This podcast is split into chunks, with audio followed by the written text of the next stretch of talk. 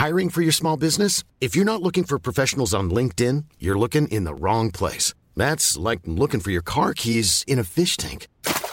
LinkedIn helps you hire professionals you can't find anywhere else, even those who aren't actively searching for a new job but might be open to the perfect role. In a given month, over 70% of LinkedIn users don't even visit other leading job sites. So start looking in the right place. With LinkedIn, you can hire professionals like a professional. Post your free job on linkedin.com slash people today. Vox Polony.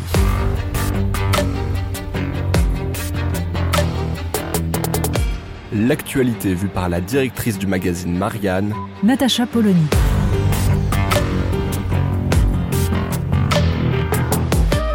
Vox Polony. Les chiffres de l'INSEE sur la natalité française ont fait parler. Et il y a de quoi. L'avantage de la démographie, c'est que c'est une science exacte qui permet de prédire à long terme les événements. Donc, normalement, les politiques devraient s'en saisir. Ça permet d'avoir une visibilité à 10 ans, 20 ans, 30 ans, 50 ans même.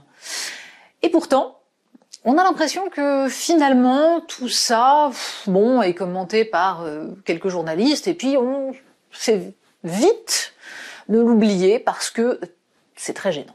Alors, quels sont ces chiffres? On a bien vu, on a entendu, oui, la natalité est en baisse comme jamais. 678 000 bébés en 2023, c'est-à-dire en dessous d'un seuil de 700 000 qui n'avait jamais été franchi depuis la Seconde Guerre mondiale. C'est même pire que ça, en fait, puisque le solde naturel est quasiment nul, la différence entre les naissances et les décès. Ce solde naturel a été divisé par 5 entre 2006 et 2022.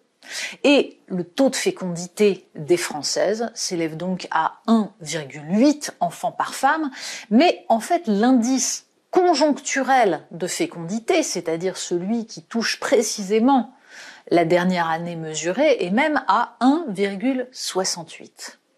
Bref, on est dans la panade. Les Françaises ne font plus d'enfants. Alors, ça pose des problèmes économiques majeurs on ne le répétera jamais assez, notre système est un système par répartition. On peut défiler, et il fallait le faire pour protester contre l'allongement de la durée du travail et le recul de l'âge de la retraite à 64 ans, mais le mieux est tout de même d'avoir des gens pour travailler. Ça marche mieux. Et on entend déjà pointer les discours de ceux qui expliquent eh bien qu'il faudra bien ouvrir les frontières et que la loi immigration est une absurdité, c'est le discours du MEDEF par exemple, puisqu'on va avoir besoin de main-d'œuvre pour créer de la richesse. Mais allons plus loin. Quelles sont les raisons qui expliquent cette baisse de la natalité en France alors même que notre pays était davantage favorisé que les autres pays d'Europe jusqu'à présent? Sommes-nous en train de vivre la fin de la parenthèse française? En fait, les raisons sont très certainement économiques. Le taux de fécondité souhaité, le nombre d'enfants que les femmes voudraient avoir en France, c'est à peu près 2,4. Ce qui signifie que les Français ne font pas autant d'enfants qu'ils voudraient. Ce qui, donc, signifie qu'il y a des raisons pour lesquelles ils ne font pas d'enfants. Questions économiques, sans doute. Ça coûte cher un enfant. Le premier poste budgétaire des Français, c'est le logement. 30% du budget des ménages. Or, un nouvel enfant, ça veut dire de l'espace nécessaire. Tant qu'on ne réglera pas la crise du logement, on verra le taux de fécondité des Françaises baisser. Alors on peut se rassurer en expliquant que c'est formidable tout ça, que finalement ça libère les femmes de la servitude de l'enfantement. Oui, enfin, c'est une conception très très particulière de la liberté des femmes et encore une fois, la véritable liberté pour les femmes comme pour les hommes, c'est tout de même de pouvoir avoir autant d'enfants qu'ils le souhaitent. Mais allons encore plus loin dans ces chiffres de l'INSEE parce qu'ils sont intéressants et qu'il y en a une partie qui évidemment a été assez peu commentée. En fait, le nombre d'enfants nés de deux parents nés en France a baissé de 22% depuis 2000. En revanche, le nombre d'enfants nés d'au moins un parent, enfin d'un parent né lui-même hors Union européenne a augmenté de 40%. Et le nombre d'enfants nés de deux parents nés hors de l'Union européenne a augmenté de 72% depuis 2000. Ça veut dire que le chiffre de la natalité en France masque des disparités immenses.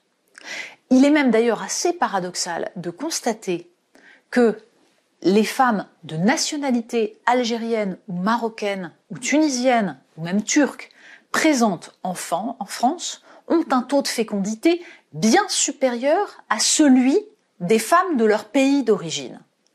Comment expliquer ce paradoxe? Est-ce que ça signifie que les personnes qui viennent en France sont globalement des personnes qui désirent plus d'enfants que celles qui sont restées dans leur pays? Ou est-ce que cela veut dire que les conditions économiques leur permettent davantage d'avoir des enfants? La question est importante parce que, répétons-le, la crise du logement est un des éléments fondamentaux pour comprendre la baisse du pouvoir d'achat des Français et même une bonne part des tensions qui habitent le pays.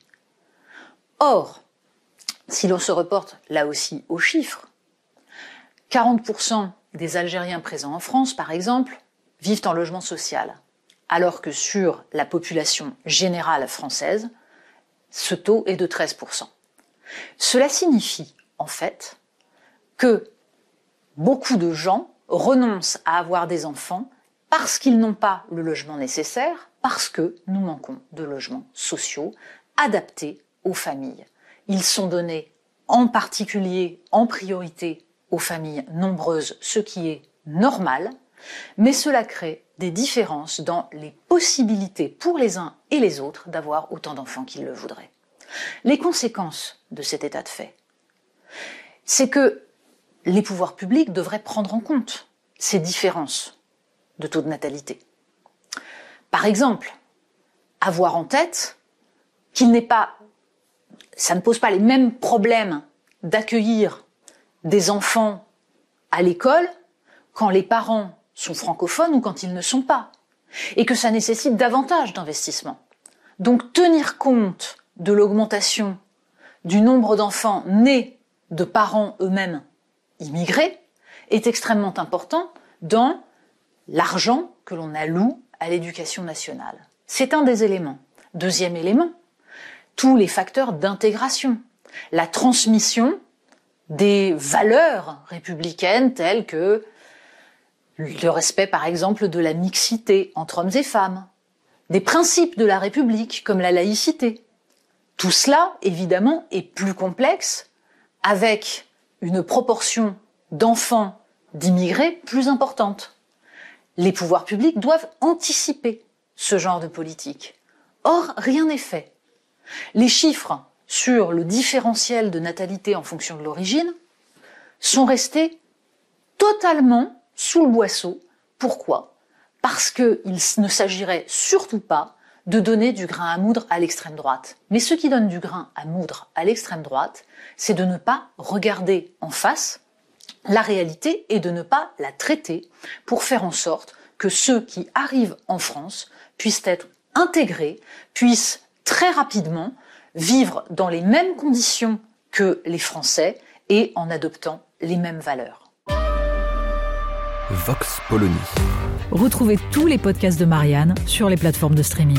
Et puis les analyses, articles et entretiens de la rédaction sur marianne.net. Et surtout, n'hésitez pas à noter cet épisode et à nous laisser vos commentaires.